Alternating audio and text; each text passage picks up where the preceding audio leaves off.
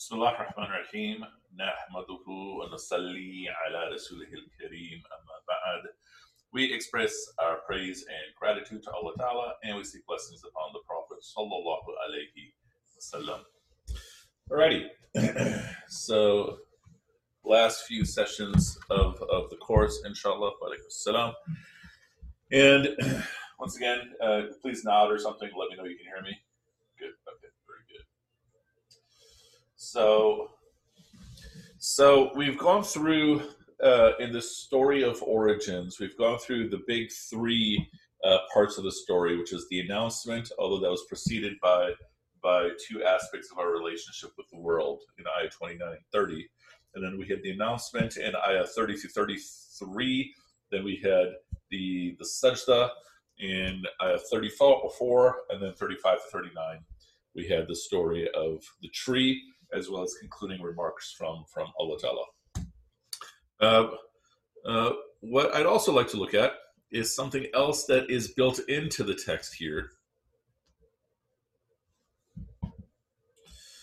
And so, uh, can you nod if you can see this Quran page?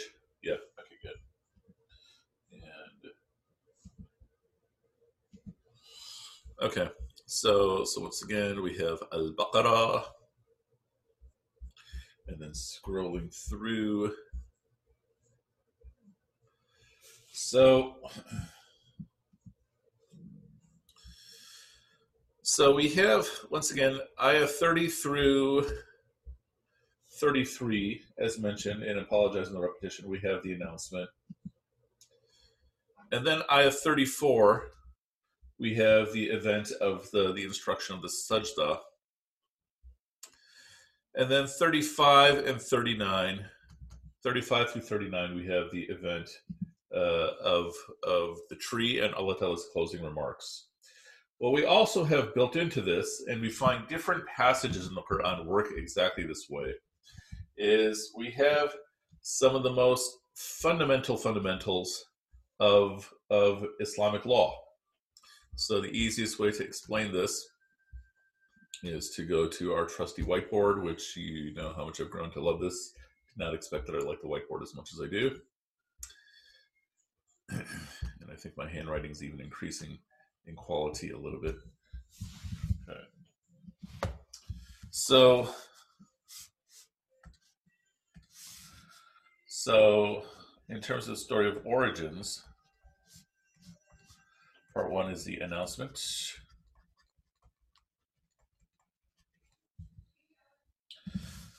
And then I've just repeated it so many times. All of you are experts on this. We have the event of the prostration, ayah 34, and then 35 to 39. We have the tree plus closing remarks from Allah. Remarks is probably not the best word. Closing instruction.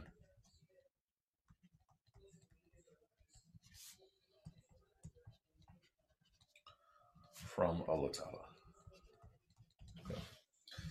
And so, how does this play out as the foundations for, as some foundational concepts for how Sharia operates? so, Sharia being Islamic law, one of the first principles to appreciate is that Allah knows all.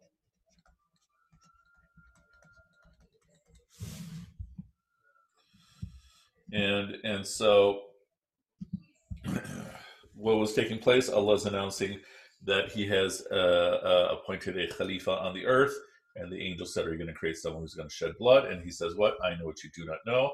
And then from there, we have the story of Adam and the names of all things, and then then Allah Ta'ala says to the uh, to the angels, Did I not tell you that I know what you reveal and what you conceal? So forth and so on. And then we have also the worldly purpose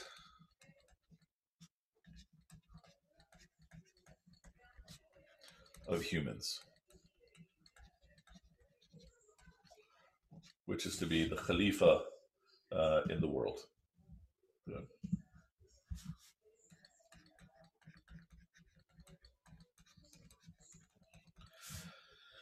And then part of that, you think that's a typo? Um,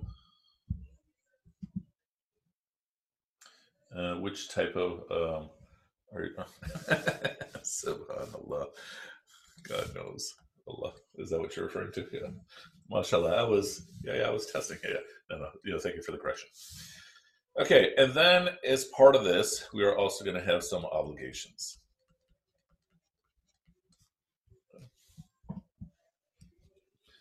In the way that the angels were given the obligations to to prostrate, and relate to the tree, we're going to have prohibitions.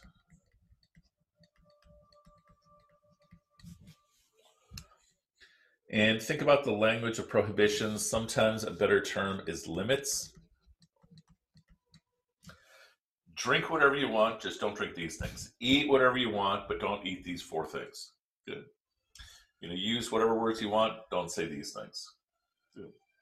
And so we have limitations. You're given the entirety of human behavior to part to indulge in, but stay away from this list of things. Prohibitions or limits. And then the last is matters of redemption and obedience.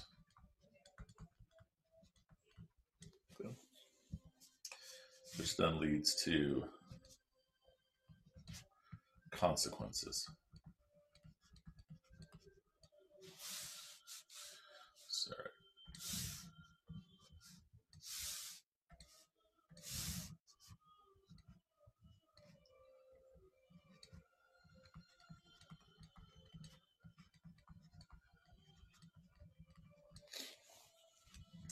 And the worst case scenario is that the consequences will be in the next life. Right. But at, from one lens, this sums up the foundations of the Sharia. And then this gets built upon, and we're not going to do it here, but if we were to look at the story in about 30 ayahs of Musa alayhi salam telling his people to slaughter a cow. And just to summarize the story, he says, God says to slaughter a cow. They say, Are you making fun of us? And then they start asking for details, right? Tell us, you know, what kind of cow, neither too old nor too young.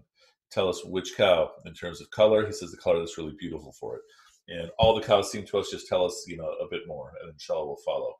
And there we also have a second layer of foundations of the Sharia, which is what Allah Ta'ala gives instructions, and they're not arbitrary and one, a cow that's neither too old nor too young, that Allah Ta'ala is steering us towards the middle, towards what we might call moderation. And then what else is there as part of the Sharia? A cow that's beautiful to the eyes. And part of the purpose of the Sharia is to beautify the experience of life. Even in terms of levels of obligations, we'll have, you don't need to remember this, we'll have things that are absolutely mandatory and then things that help fulfill those things that are mandatory, and then in obligations to actually beautify life. And then another aspect of Sharia, you know, a cow that's designed to till the soil, but it hasn't been used, has no marks and such, uh, that we put everything in its proper place. Good. And so what I'm saying is also built into these ayahs, in these passages, are secondary sets of instructions. So here, on the one hand, we have the story of origins, and then at the same time, we have foundations for Islamic law. And that's how much of this passage, much of the text operates. That there will be the overt text, and then there's what is inferred from it. And, and so from there, what I want to do was to give us a quick rundown of some basics of Islamic law. Uh, because these are questions that come up very, very frequently.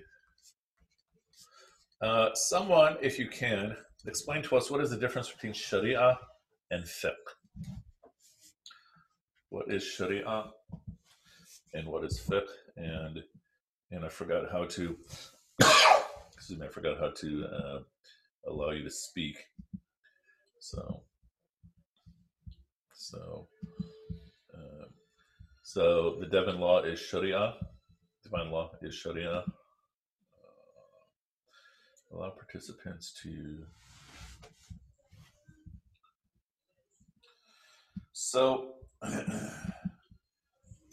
so yeah, uh, all of you are, are, are, in the vicinity. Sharia is a whole pathway life. Fiqh, fiqh is how to do what. Uh, human interpretation is fiqh. So fiqh is the act of the interpretation of the Sharia. Okay.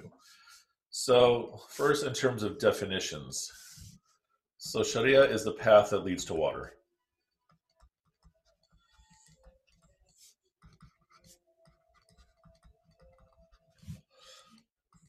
i.e., relief.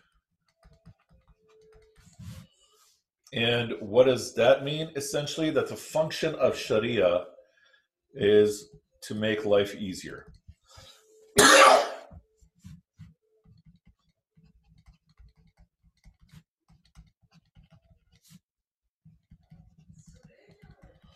Which is the inverse of how we often imagine it. Often we imagine Sharia as this burden of rules that we have to follow that seem almost arbitrary but the actual intent is to make life easier.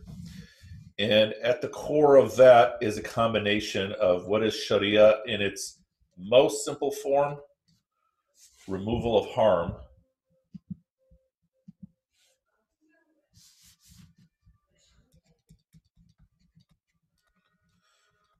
Plus giving people stability.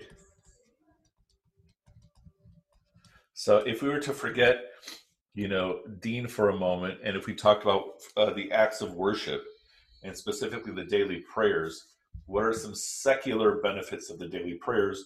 The most simple secular benefit is that it's giving you a regular routine throughout the day, every single day. A small amount of physical fitness, uh, a certain amount of, of purity, but it's giving you this this this routine every single day. So stability. And then often one of the first questions is that, all right, if I want to be a better Muslim, what should I do? Uh, you start with fard, you start with haram, depends on the person, but often the default is get rid of harm from, from a person's life. Okay, that's the most basic, basic aspect. Obviously, Sharia is more, more, more complex than this. And even all this is, is essentially uh, what is fiqh? Fiqh is the process of understanding and applying.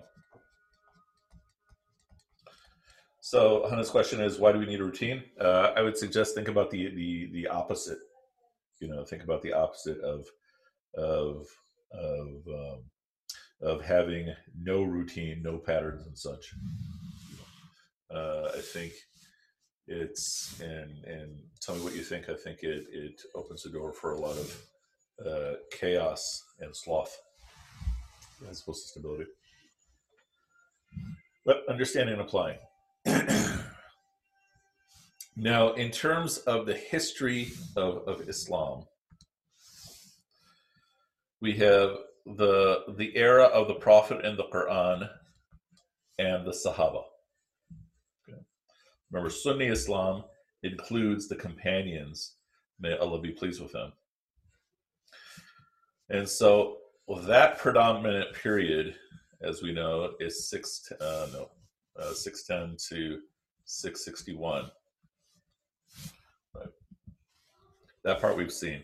Worry, we're not going to do that whole repeat of empires and such. And then in this phase, what starts developing are the schools of law.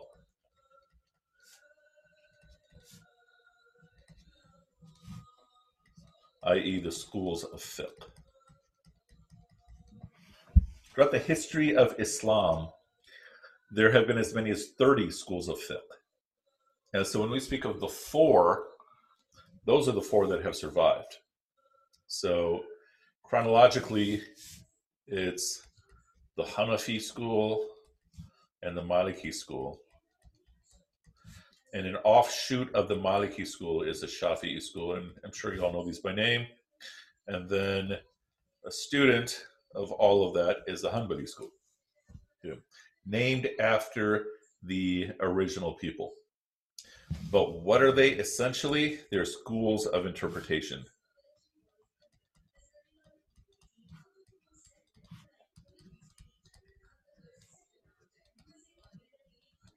interpretation.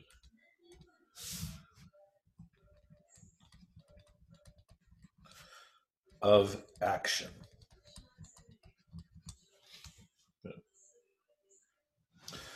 So, so Islamic law is present at the time of the Prophet, peace be upon him. If I had a question, I would go to him. If I'm living among the Sahaba, I'd go to them. And and so once we get removed from from those generations, we have this source material which is the Quran and the Sunnah and the companions. This is essentially the Sharia.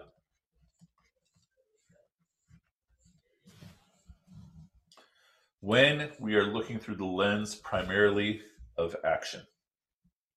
It's a little bit more complicated than that, but primarily Sharia is focused on action. Then, what starts forming from there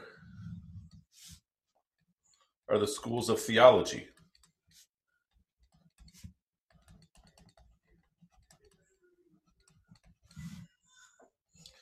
So a couple terms here. Uh, the most common are usuluddin and kalam. And the big ones here in terms of Sunni thought, if we add in terms of, of Shia thought, we would also add the Jafari school.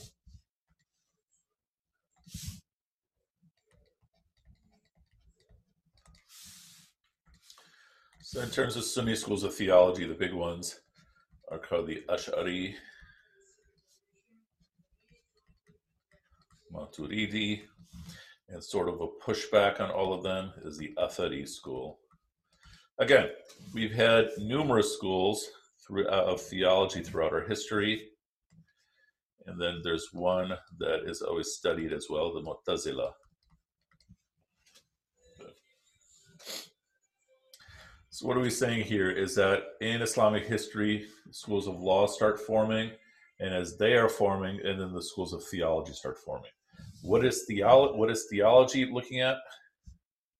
So these are schools of interpretation as well, focused on reality.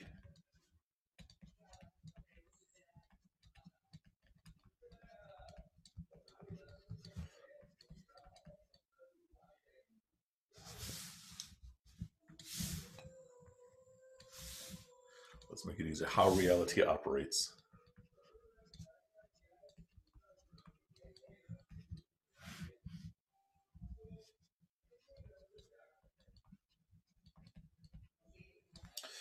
I'll talk about the Khawarij in a bit. Okay.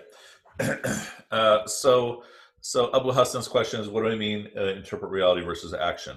The Sharia is focused on trying to figure out what do I need to do, and how do I do it. Okay. The schools of theology are saying, how does reality work? How does free will and predestination work together? How does Allah Ta'ala uh, work with the angels to make things happen in the world? Most of it is in the realm of the unseen. And then, uh, also at the time, we start seeing the compilation of authenticated hadith.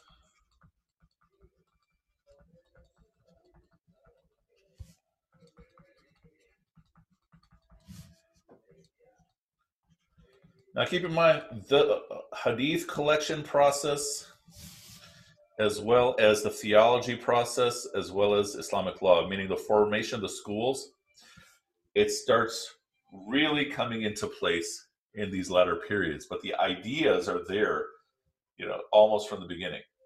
But they start becoming uh, schools. So, Late's question Does the order indicate that there was a prioritization of action over belief? I would suggest that these schools started rising when the need was rising at the time. So, what goes hand in hand with the rise of the theological schools? A lot of it, I would suggest, is related to other schools of, of belief that are saying we're Muslim, but people are recognizing, okay, there's some strange things about their beliefs or we don't believe that Allah Ta'ala knows all. So if you go into Sahih Muslim, go right all the way near the beginning of Sahih Muslim after he has like one big section on just authentication of hadith. and then the actual collection he has he has Kitab al Iman, the book of faith. and and so he'll have uh, one set of or Nawawi's commentary will have one set of essays on you know does iman just go up and down right that's a theological question and then from there the question becomes uh, uh, you know there are people at the time of the later Sahaba, so meaning like 50 years after the Prophet has died, peace be upon him, people are arguing that, okay, uh, there's no such thing as Qadar, where Allah Ta'ala does not have divine decree.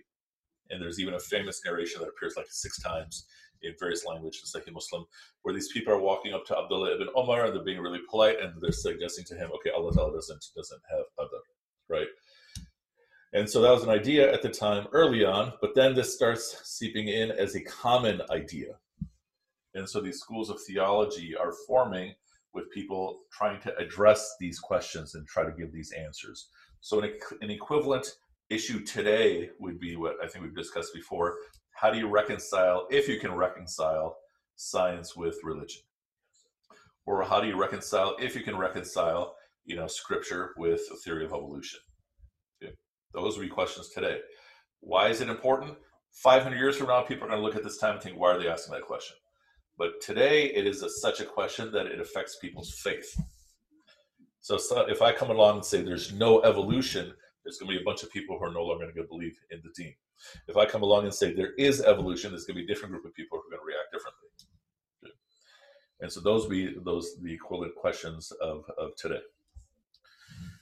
And then if we jump forward about 400 years, then we see the rise of Sufi schools, Sufi networks.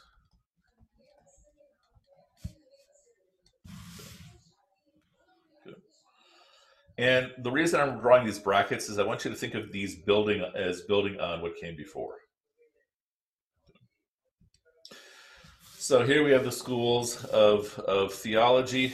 Uh, I don't know if you need me to write like the the major compilations of of of um, of of hadith here. We're familiar with most of them, but the idea being that different scholars develop their own methods of interpreting what is sound, what is not sound, methods of critiquing what is sound, what is not sound. now, what's interesting about the formation of the Sufi networks is that early on, it was a combination of devotion to Allah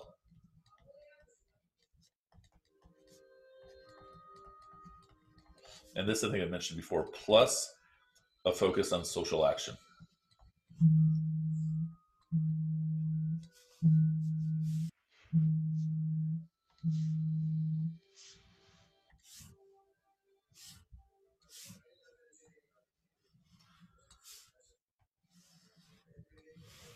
And again, to give you, sorry, I'm gonna, without flipping around too much, to give you an idea of rough dates, this is all 700s to 900s. And this is the 800s to 900s. This is not getting 900s to 1300s. Okay. And so the Sufi networks. Now, the ideas that would be categorized today as Sufi ideas, again, were present much earlier because the language becomes Sufi before it was Ihsan and Irfan.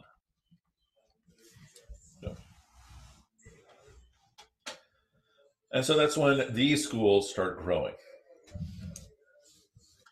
And then when we move to the modern period, which is essentially, for our purposes here, we're going to say 800s to 1800s to the 1900s.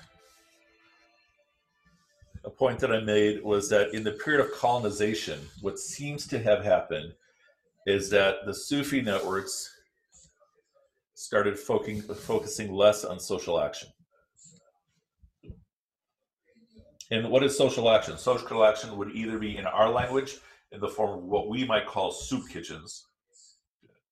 That each of the Sufi networks in the Indian subcontinent was known, okay, this is the particular meal that they feed to the poor. These people feed Nihari. These people feed such and such, so far and so on. Uh, or in our language, they were unions, guilds, and they would organize people that way. But then, when that social action aspect started decreasing and the devotion aspect started increasing, then we saw the rise of the Khilafah movement.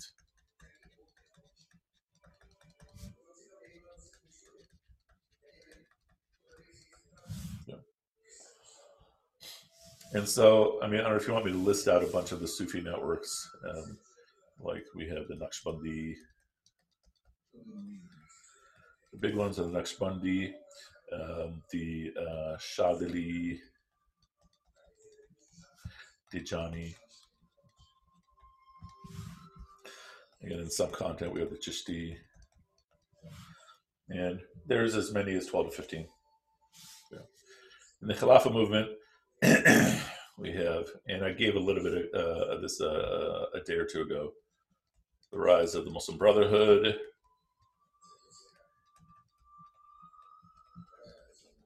If you look at the early language of Hassan al-Banna and the formation of the Muslim Brotherhood, it's very, very Sufiistic language because he's coming from a Sufi tariqah. Uh, in the subcontinent, we have Jamaat Islami. These are all the big, big ones.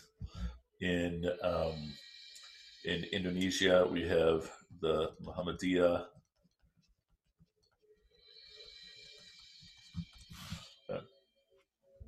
And then other groups. The biggest ones are Muslim Brotherhood and, and Jamaat Islami in terms of influence. And then there are also, in this period, there are other movements that are forming. But then the question is, where are we now? In 1900s to 2000s. Unfortunately, we also have the rise of freedom fighters. That's not the unfortunate part. They're often categorized as the terrorist groups. So, this is where we have Al Qaeda. ISIS would also be here.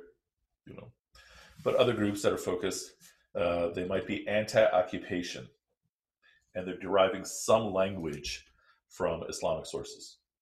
So. Okay. So all of this is, and it's sort of, I think, uh, I'll take a look at Tanvir's question, uh, Dr. Tanvir's question in a second. Uh, comes down to what is the most common, a very common question that I'll get is, okay, do I need to have a madhab? Okay. And the short answer for all of these is that as you get deeper into your thought and practice, you're going to probably find yourself getting involved into these in various capacities, so, depending upon what you're seeking. So if you ask people in the madhabs, do I need a madhab? More often than not, they'll say yes. Uh, if we're looking at someone who's a brand new convert, I will often steer them away from the madhabs at the beginning. Even, for example, the Salafi movement, which which rose, not unlike the way the Protestants rose in the, in the 1500s to give you an idea of the Salafi movement.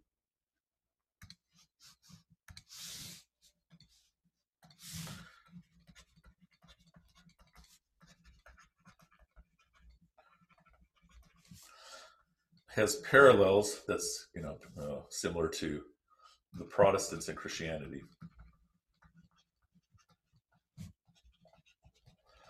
In the way I'm explaining in that the Protestant movement is saying that, okay, the clergy is corrupt and they're out of date and they've lost their integrity. I can have a relationship with God without the clergy.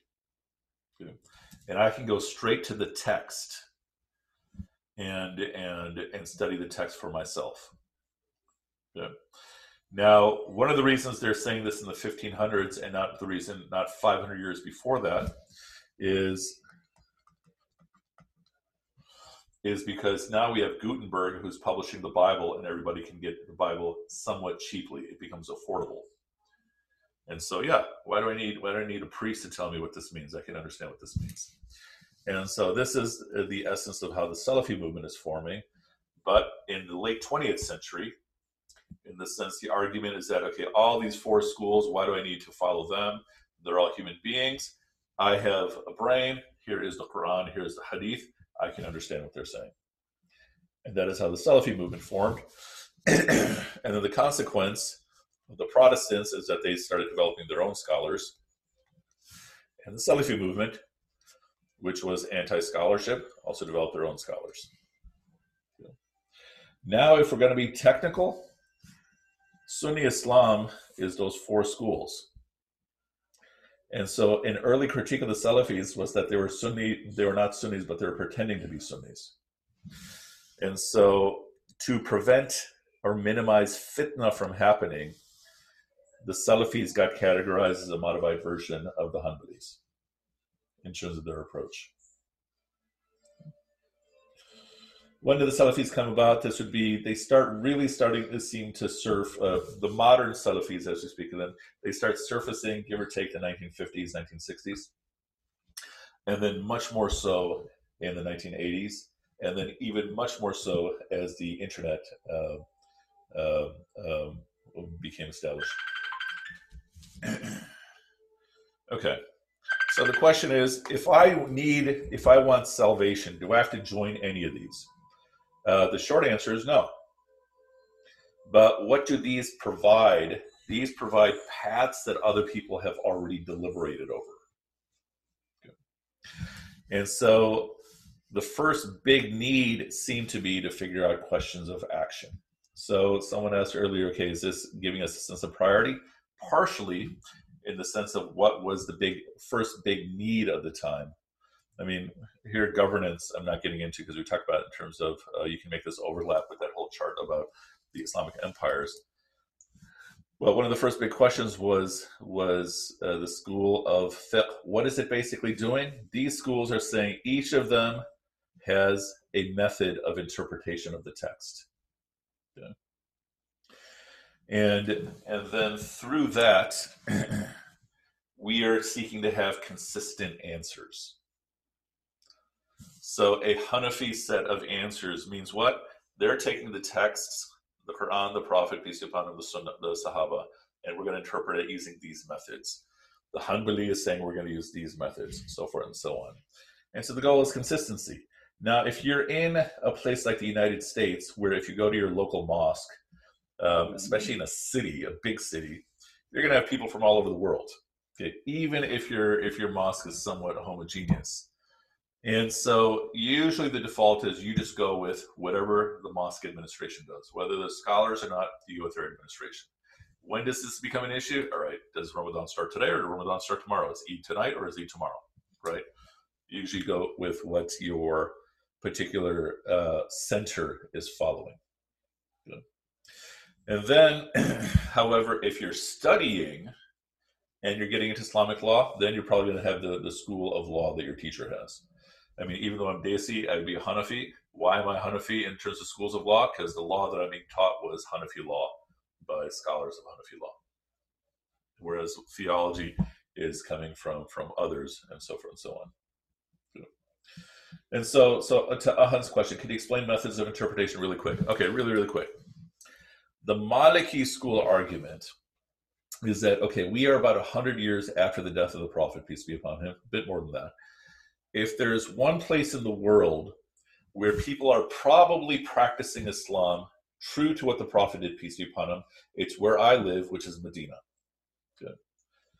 And and so we're going to default to looking at their practices, and we're going to line up hadith according to their practices. So, what is considered to be one of, if not the first collections of hadith, is Malik's book, and he is comparing and contrasting all the hadith with what we find the people of Medina doing. And that becomes our foundation. Good. Now, the Hanafi school, Imam Abu Hanifa is living far away in Kufa. And in Kufa, where are they? They're in the place where uh, where Ali, Imam Ali, radiallahu an, is is lived his his final days. And then on top of that, it's a majority non-Muslim society. And this is often called the school of Abdullah ibn Mas'ud. He was one of the companions, and that's basically where he settled.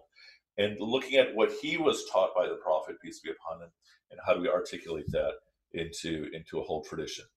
And the Hanafis especially focused on figuring out theoretical questions. The Malikis early on didn't address theoretical questions, meaning if it didn't happen, we're not going to worry about it. If it happened, okay, let's try to find an answer. The Hanafis are like, let's figure out an answer to everything. The Shafi'is come along. You know, uh, Imam Shafi is a student of Imam Malik, and he tries to articulate in advance a theory of Islamic law. So he says you have the text and you have interpretation. The text you have the Quran and Sunnah.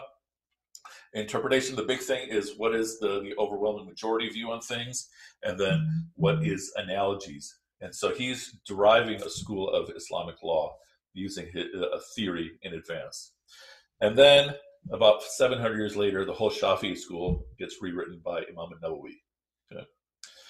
And then what else do we have? The Hanbali school is basically the simplest. It's saying, all right, we got all the hadith. If it's a somewhat authentic hadith, then you follow it. And if there's five different answers in the hadith, you follow any of those five. If it's outside of it, can't help you. Okay. And so, so those are different methods of, of interpretation of text focused on action. So, in terms of the majority of, of schools of theology, the majority school of the theologies is the Asharis. The Maturidis tend to line up with the Hanafis, and that's more of a, seems to be more of a historical result than than anything else. And then the Shafi'is and the Malikis tend to line up with the Asharis. And then the Athari, like we said, was a backlash, pushing back against them, saying, all right, you guys are overthinking everything. We don't care about free will predestination we don't care how how you know is Allah part of time or not. Okay, we have responsibilities in action. Okay? Very very simplistic, simpl- simplistic school, which works for a lot of people. The Mu'tazila were essentially Greek th- thinkers. They were using the ideas of Greek thought and then coming up with with a worldview that way. And so we talk about the Hadith collections. Uh, how can you have conflicting schools of theology because they are schools of interpretation? Exactly the same way you can have conflicting schools of law.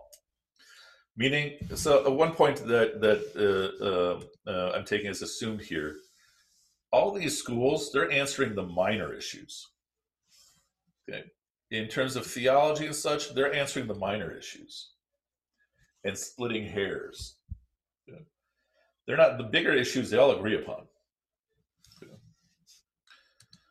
And so so how can you uh, okay so so here this is more method of uh, a process of interpret of, particular scholars uh, even if you look at the Naqshbandis and the Shadlis and the Tijanis, there's other schools like the Madhamatia and, and, and such. Uh, they all agree on the big things, but they have particular methods in each of the schools that they give priority to.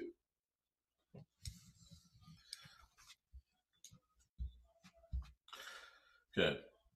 So, Basir's question, uh, just to repeat, uh, very often the Maturidis uh, line up with the Hanafis, and the Asharis line up with the Maliki and the Shafis. And the Athari sort of lines up with the Hanbali. And the Hanbali school is basically saying, okay, forget all the theory and everything. Here's the Hadith. Okay. And that's what we're going to try to follow. And then the Athari tends to fit with that. Okay, all the uh, the stuff that's in the unseen, we're not going to think about. Okay, so let's look at some more of these questions. Uh, what would you say is the best madhab for American Islam? Uh, ask a Hanafi, they'll tell you the Hanafis. Ask the Malikis, they'll tell you the Malikis, uh, and so forth and so on. And, and so the answer to that is basically follow what the people of your local community Uh, each of these has different values. So I have a student of mine who, in, in, terms of Islamic law, is trained in the Maliki school, and he says the Hanbali school is actually the best for, for America because that has the most wide-ranging amount of flexibility. Uh, who are the Jafris and what was their method? So they were the big school of, of, of Shias. the Shias, the big schools, are basically the Jafri and the Zaydi, but it's overwhelming majority Jafri and then you have offshoots. The Zaydis basically, so you have the Imams in Zaydi tradition, in, in, in Shia tradition. That the Prophet, peace be upon him, how do we get to know him? Through these specific descendants, the Imams. And the Zaydis break off at Imam number five, and another group, uh, the Ismailis break off at Imam number seven. But the majority are what we call Twelvers, Ithna Ashari, and they tend to be Jafari in terms of their their their understanding. And then someone asked the question: Is there like a Salafi equivalent of, of Shias? So you have the Akhbaris and the Usulis. The Akhbari movement in Shia tradition, although they would never admit it, just like just like Salafis say, no, we're just Muslim, we're not Salafis. Um, uh, the Akhbaris are sort of ish. The modern Akhbaris are sort of like um, the, uh, the the the Salafi version of Shias. Wouldn't it be incorrect to associate a school of with a school of theology? So think about it this way, to put it into modern language. So, do I need a school of theology if I am choosing to take a stance on something like evolution? You're going to automatically find that you're going to be in this camp okay, or that camp. If I say evolution happened, I'm going to be in one camp. If I say no, it's Adam, peace be upon him, no evolution. I'm going to be in a different camp. That becomes, when we start arguing why, now they become schools of theology. Now, do I have to have a stance on evolution? I can say, no, I don't care. It has nothing to do with my life. That becomes a third school. You see, that's how these schools form. When people feel compelled to take stances. So somebody has to try to figure out answers to these questions for everybody else. Meaning, I'm often asked questions about evolution and such, you know, or what about the Big Bang? What if string theory takes over instead of the Big Bang? Or what if you have infinite regressions and so there's no more Big Bang, right? And so some people have to try to figure out answers because other people's faith or the shakiness of their faith might be resolved with some sort of answer. Muzaffari School in the Making, if you want to get all of your, you know, your your your pathway to misery, then come on over to Orland Park. Okay, uh, paraphrasing. So the hadith with 73 sects, the one goes to Jannah, uh, that's not uh, necessarily relevant to this. And uh, people often quote this hadith, but the important part of the hadith is not the 73 sects. The important part of the hadith is the last part. I mean, obviously, the whole thing is important. Which one is is the one that's saved, the one that follows my way and the way of my, my companions? And if you go into the foundations of all of these that I just laid out, all of them trace themselves back to the Prophet, peace be upon him, and the companions. Okay, uh, let's see. Uh, other questions? 73 is 73 literal? Allah knows best. Uh, uh, I was also taught that there's an inverse, and this will totally confuse all of you. So Jews have 72 schools, the Christians have 73 schools, the Muslims have 74 schools, or something like that. I think 70, 71, 72. All are going to hell except for one. There's also an inverse. All are going to paradise except for one. I posted three questions, no response. Um, well, okay, I'll have find your questions. The question, the, the, the thing was sent to me privately. Sorry, I was multitasking by teaching. Okay, let me see what else. Could you explain the, okay, did that no progression on this path since the last 300 years? What would be the impact of the, this gap in current issues at hand? Uh, I mean, I don't think it's fair to say that there's no progression on this in the last 300 years. Uh, the rise of the Khilafah movement is definitely saying that okay, people have come forward to try to to answer some of the issues of the day, uh, but uh, we still have, for example, Iqbal's book, Reconstruction of Religious Thought in Islam, and there's one official response to it, which is Islam and Modernity by Fazlur Rahman. But by and large, there's not much of a, of a response. And the answer to that would be simply where are we investing all of our money? And if we look at the Chicagoland area, far more money goes into building the masjids and to providing relief work for people overseas, but very little money is focused on building human beings here. And so, what else would we expect? Uh, why is the definition for whether you are in Sunni Islam or whether or not you follow one of the madhabs? Wouldn't it be more about the aqidah that one follows? So, uh, Sunni Islam, the argument is that aqidah is the first step. But then when we're saying what are the actions I need to do, these are the schools that are saying, okay, here's the particulars. Again, there, it's if you really get into the details of these schools, they're doing the level of hair splitting. All of them agree that there's five daily prayers. All of them agree about Ramadan. All of them agree about everything else.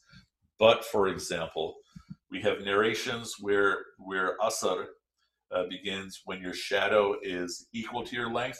We also have narrations of the Prophet when your shadow equals twice your length. Which one do you follow? And so these schools are saying basically, all right, here's how we juggle the different varying hadith to figure out those answers. Uh, let's see. In Islam, uh, Islam and academia tends to uh, to think that a bit like Salafis, though, scholars are subjective, go straight to the text. Yeah, this is this is a very very fair criticism. So we have Islam and academia. I mean, to to really make things even more fun and complicated. Uh, another point to think about is what makes an Islam.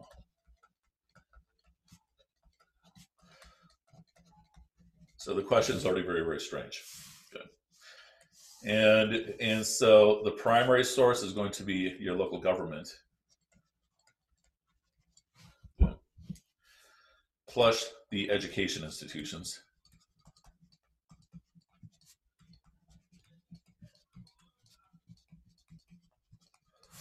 Plus the population. So what are we saying here? In the United States, all of the all of the groups that self-identify as religions have to have the same mold. Good. And what is the same mold? Because it's a secular state, and the government does not uh, does not endorse a religion. It means the dominant religion of America is agnosticism. Right? The Constitution is an agnostic text, meaning it is not endorsing a religion. And then it's like imagine each religion is a different bird so imagine one bird is an eagle, another bird is a hawk, another bird is a chicken, another bird is a peacock, so forth and so on. And, and then the Constitution is for, forcing every single bird to fit into the same shape. And so when you grow up in America, you know, except for little differences in terminology, from a sociological perspective, every single religion looks the same. Protestant Islam, Protestant Christianity looks more or less interchangeable from Islam, meaning the beliefs are different, but the way they do things, you have your holidays, I have my holidays, you have your preacher, I have my preacher, you have your house of worship, I have mine, you have your scripture, I have mine. Right? And so so the government is going to be placing the limits. Good. And the educational institution is going to be articulating, okay, how do you do things? And so what are the big sources of the articulation of Islam throughout the Muslim world. Okay, so we have Al Azhar.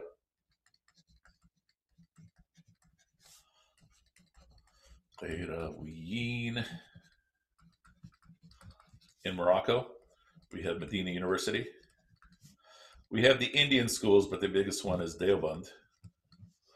And the one that is gaining the most influence, little by little, is the Western Academy.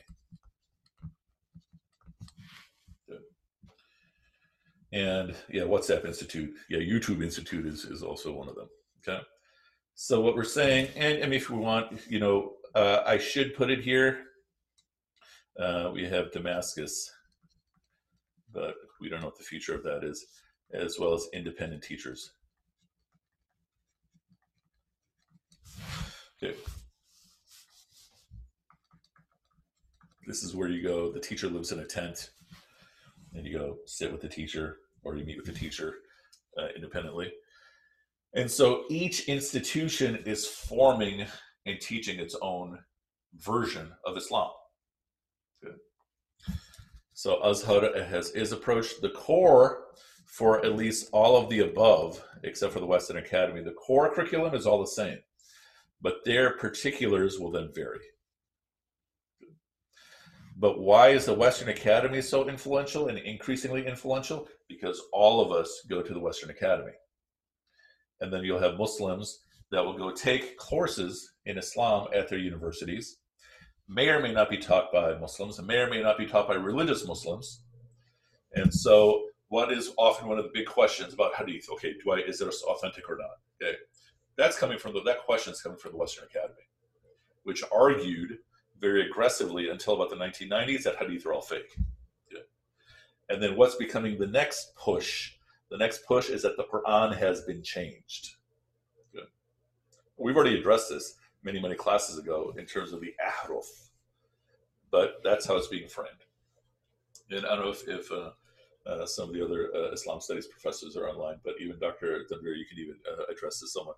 Um, and so, so the point is that you know all the all the students, the young Muslims that are getting degrees in medicine and whatever else, they'll be taking their Islamic studies courses. Either they can take courses by a joker, right, or you know someone else, and and so the point being that that is informing their approach to Islam, and then they become the elite in the Muslim community. Okay, and then the population is just okay. How do people do it in your in your community? And so it's sort of like a push pull between all three of these things. And and so so yeah, uh, uh, also related to your point, uh, the Western Academy sort of is Protestant-ish, and to support that point, Luther, Martin Luther, is Dr. Martin Luther, PhD, and he's working through that version of the lens of the Western Academy to rewrite Christianity. And so the offshoot in Islam right now is called progressive Islam.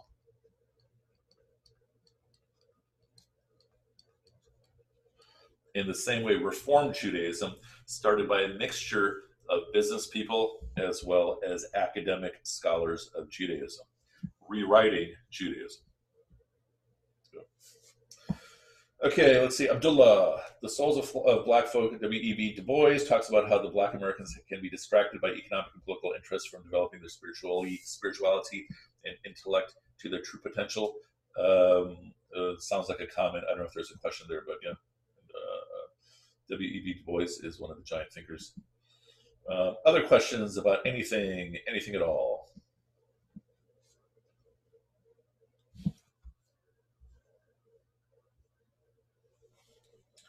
Wonder if there's a similar problem.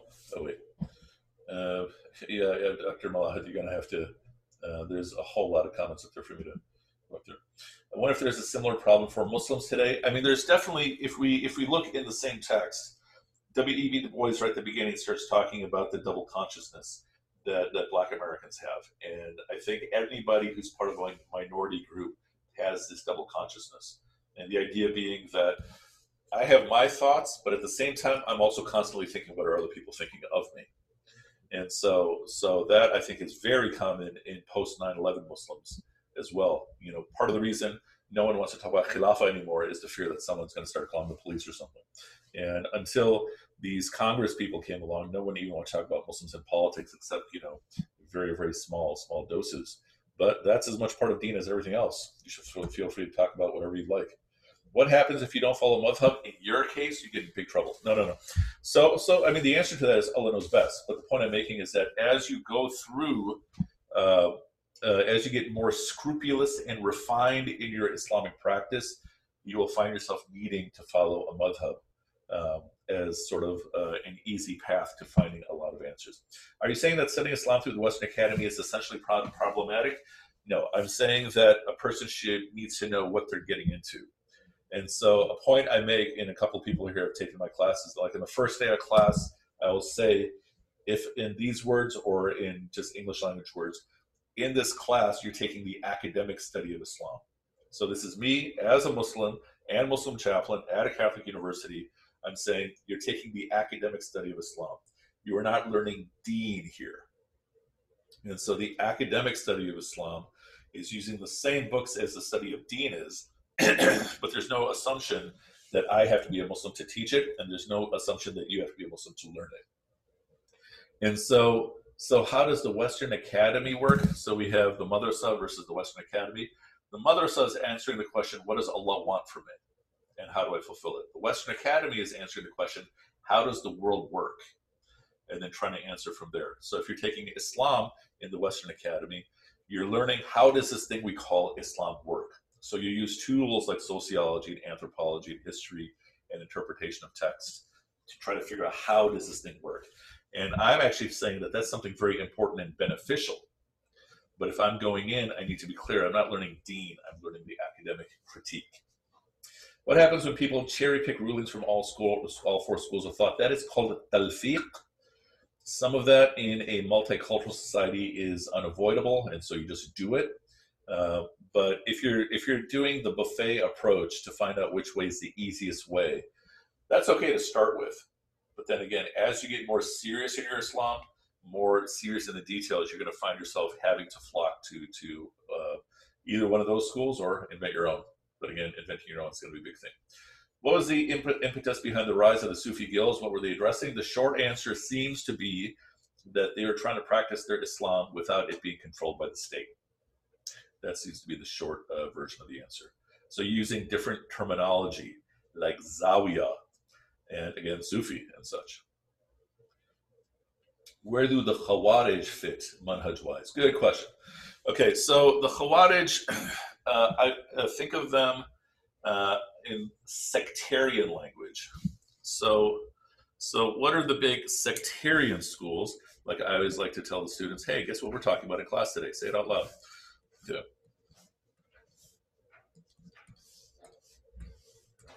So of course the big ones are the Sunnis, and then you have the Shia. What's the third one? Anybody know? Ibadi.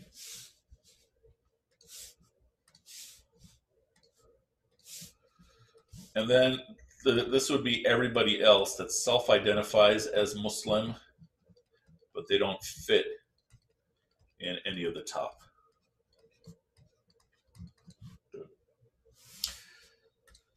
So the full name of Sunni is what? Ahl Sunnah wal Jama'ah, the people of the Sunnah and the Jama'ah. And what is the focus here? We have the Prophet in the Quran, peace be upon him. I think we did this, didn't we? I feel like we, we've done this way uh, many, many classes ago. Yeah. So very, very briefly, you have the plus the Sahaba, plus the scholars, legacy of scholars, plus the Ummah, Prophet in the Quran plus the imams, plus the scholars, especially of Shia tradition, plus the ummah with focus on the Shia ummah. Prophet in the Quran, literalists. So the Ibadi are the descendants of the of the um, of the Khawarij, with uh, far less, if any, of the violence that the Khawarij were known for. Heterodox, heterodox heteroprax would include the Nation of Islam, groups like them. Wholeheartedly, a member of the Nation of Islam identifies themselves as Muslim. Wholeheartedly, they look at themselves as brothers and sisters in Islam, of Sunnis and stuff. But they see uh, Elijah Muhammad, depending upon whom you ask, as a messenger. No day of judgment. God came in the form of Master Fard. The Ahmadi would often be split into two groups. And so Ahmadis will identify themselves as Ahmadi. One is the Lahore Ahmadis are basically Sunnis that sort of keep themselves distinct from Sunnis. And then those whom Sunnis call Qadianis but self identify as Ahmadis give this high status to Ghulam Mirza Ahmad and such. Ismailis and Bohras, they're, yeah, they're subsets of subsets of, of, uh, of, of Shias and such. Any other questions? Hey, Dr. Malahat, if you could if you could repaste some of your questions, because uh, I'm having trouble finding them.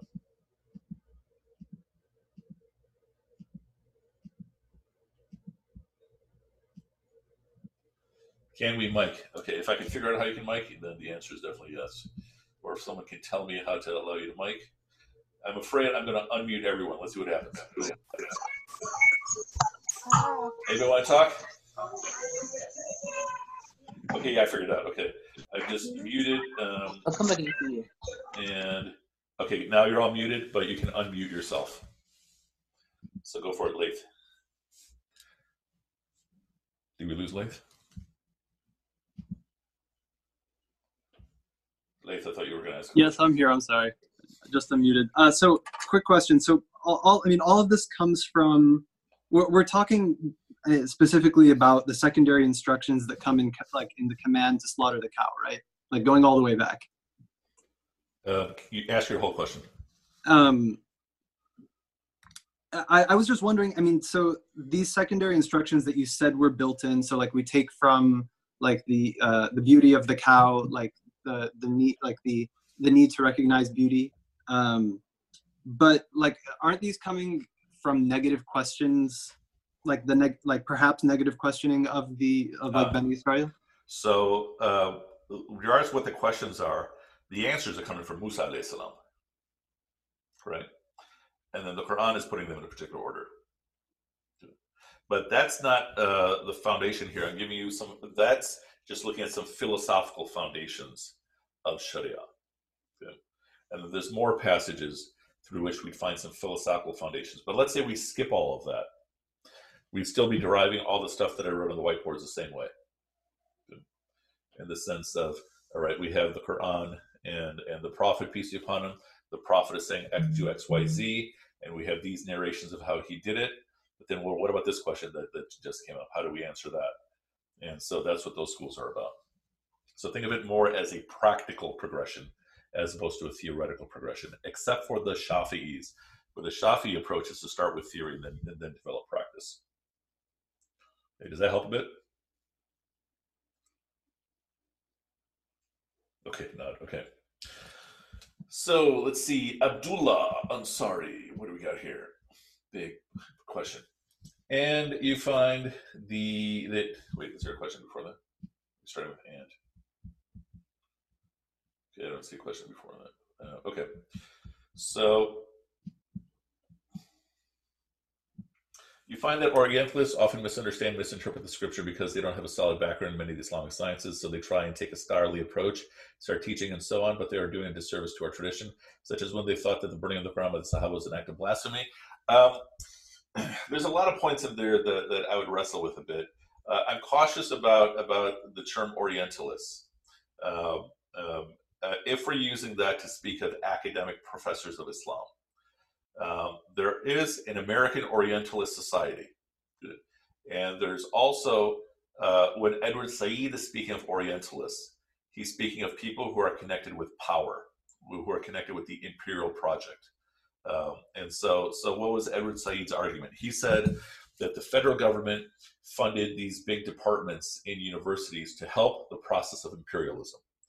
And there, you know all you, the view was in the in the short sense was you need to learn the language you know uh, and you need to learn the history and then you, you know what you need to know to conquer and so uh, I, I, don't know if he's passed away but like one of the big orientalists would be this guy dr bernard lewis you know and when we the united states was going into iraq in 2003 he argued oh they're going to wait for us. They're going to welcome us with open arms. Like seriously dude. Right? Anybody with half a brain could know that that was wrong. And so they have their own interpretation, but they're going from the perspective that Muslims are an inferior civilization. Uh, many of the academic professors of Islam, you know, uh, include some of those people, but are people who just love the subject matter. But they either do not have the training, the traditional training, or they do not want the traditional training. And uh, they may or may not also be preaching meaning they'll be teaching in the classroom, uh, but it doesn't mean that they'll be preaching outside of the classroom.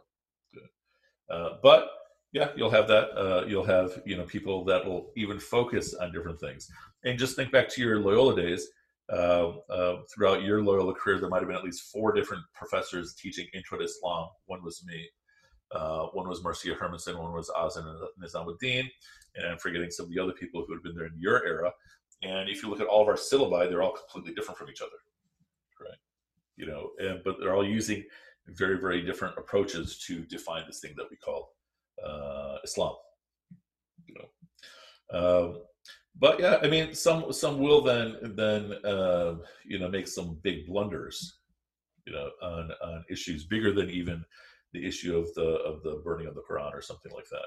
You know, uh, and and so yeah i mean uh, the question of of what are what is someone's background and training even you know uh, uh, will will always be a question you know so but the point is that so essentially i'm sort of agreeing with your overall point but in terms of different aspects of it i'm just tweaking a little bit so i have a question omar that uh, you know from the last 300 plus years there is yeah. there is a gap right so you mentioned about the western scholar in one of your whiteboard that they are contributing towards the fiqh and the uh, the madhab. But you know, half of them are actually spending the time to reviving what has been done already for the four school of thought.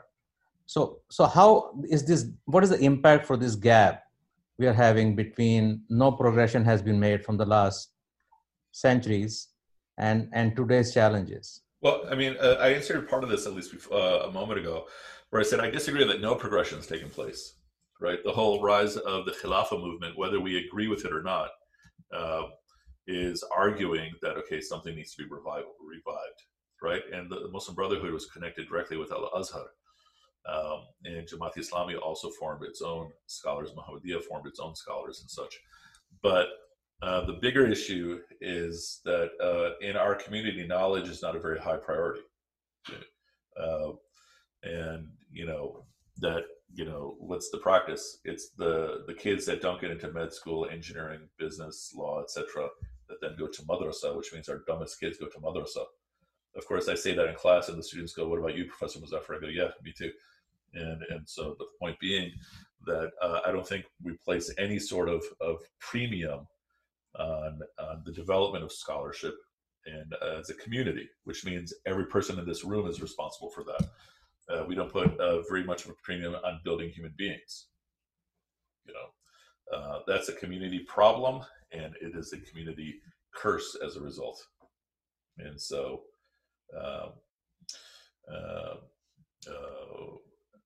so so essentially that would be that would be the, the short answer. And then the example i use is that iqbal you know he he produces his book reconstruction religious thought. There's one official response to it um, islam and modernity by, by fazl rahman. Uh, where does a quran class like this fit into the scheme of all these kinds of schools? It's basically to lead you astray. Now i mean so so the goal of this of a class like this is to go back and look at bits of each of these things in a way to get an understanding of of you know what are the foundations for us to process Islam in our time and place. You know, uh, I don't think I think it would be too grandiose for me to to connect it with any of those things, except to say that I'm taking little bits from all of those things, all of these different uh, schools, uh, in terms of what's good for a person to develop their own, you know, inshallah, somewhat solid foundation. Uh, Abdul Ansari is saying, especially true overseas. Yeah, absolutely. Going back to 36, I may have missed this. What does it mean by Satan expelling them from both they were in? Does this refer to a notion separate from God's banishment? So, this is commonly understood uh, in other passages that they were exposed to their own selves and so they started feeling shame and and then they started feeling remorse so they're from like in one translation i think it's a Pickthall's translation that they were that he removed them from the happy state that they were in this innocent state and now they've been exposed to something that was there but they didn't notice any other questions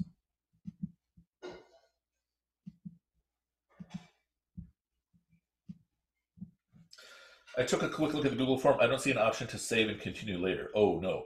Okay, I thought I put it in there. Uh, so I'm for somebody who used to work in, in IT long ago. I'm remarkably computer illiterate. So let me try to to do that for your your exam. And your exam for for Surah Al-Baqarah will be posting pretty soon, inshallah. I still have quite a bit more to, to add to it. Uh, but yeah, thank you for that. I thought I had that there. Like there's there's a click what I thought was, you know, where people can come back and work on this later. But let me let me see if I set that incorrectly. Any other questions about anything at all? So the link for all of the material is once again tinyurl.com pandemic Quran class. The goal for tomorrow, inshallah, is our last session. Dun, dun, dun. We're going to do a medium to high speed review of all uh, 47 ayahs 48, 48, 48, 46, 46 ayahs, uh, but um, giving us an inverse um, uh, view that's actually not going to take long. Looking at all those different passages, and then uh, then we'll open the floor to, to any other questions. And we may, if people want, have an additional day where it's just Q and A. about anything. on us. Uh, uh, no, you don't want an additional day for Q and A. Uh, I mean, if you want, we can we can throw in more conversations about things, you know. But I mean, we have class tomorrow. You don't, you all don't have to, you know, be so disappointed or excited.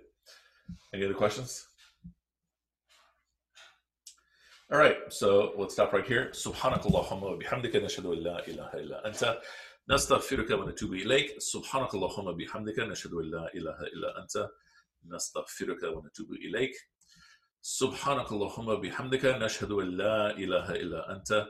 نستغفرك ونتوب إليك. May Allah Ta'ala reward you all.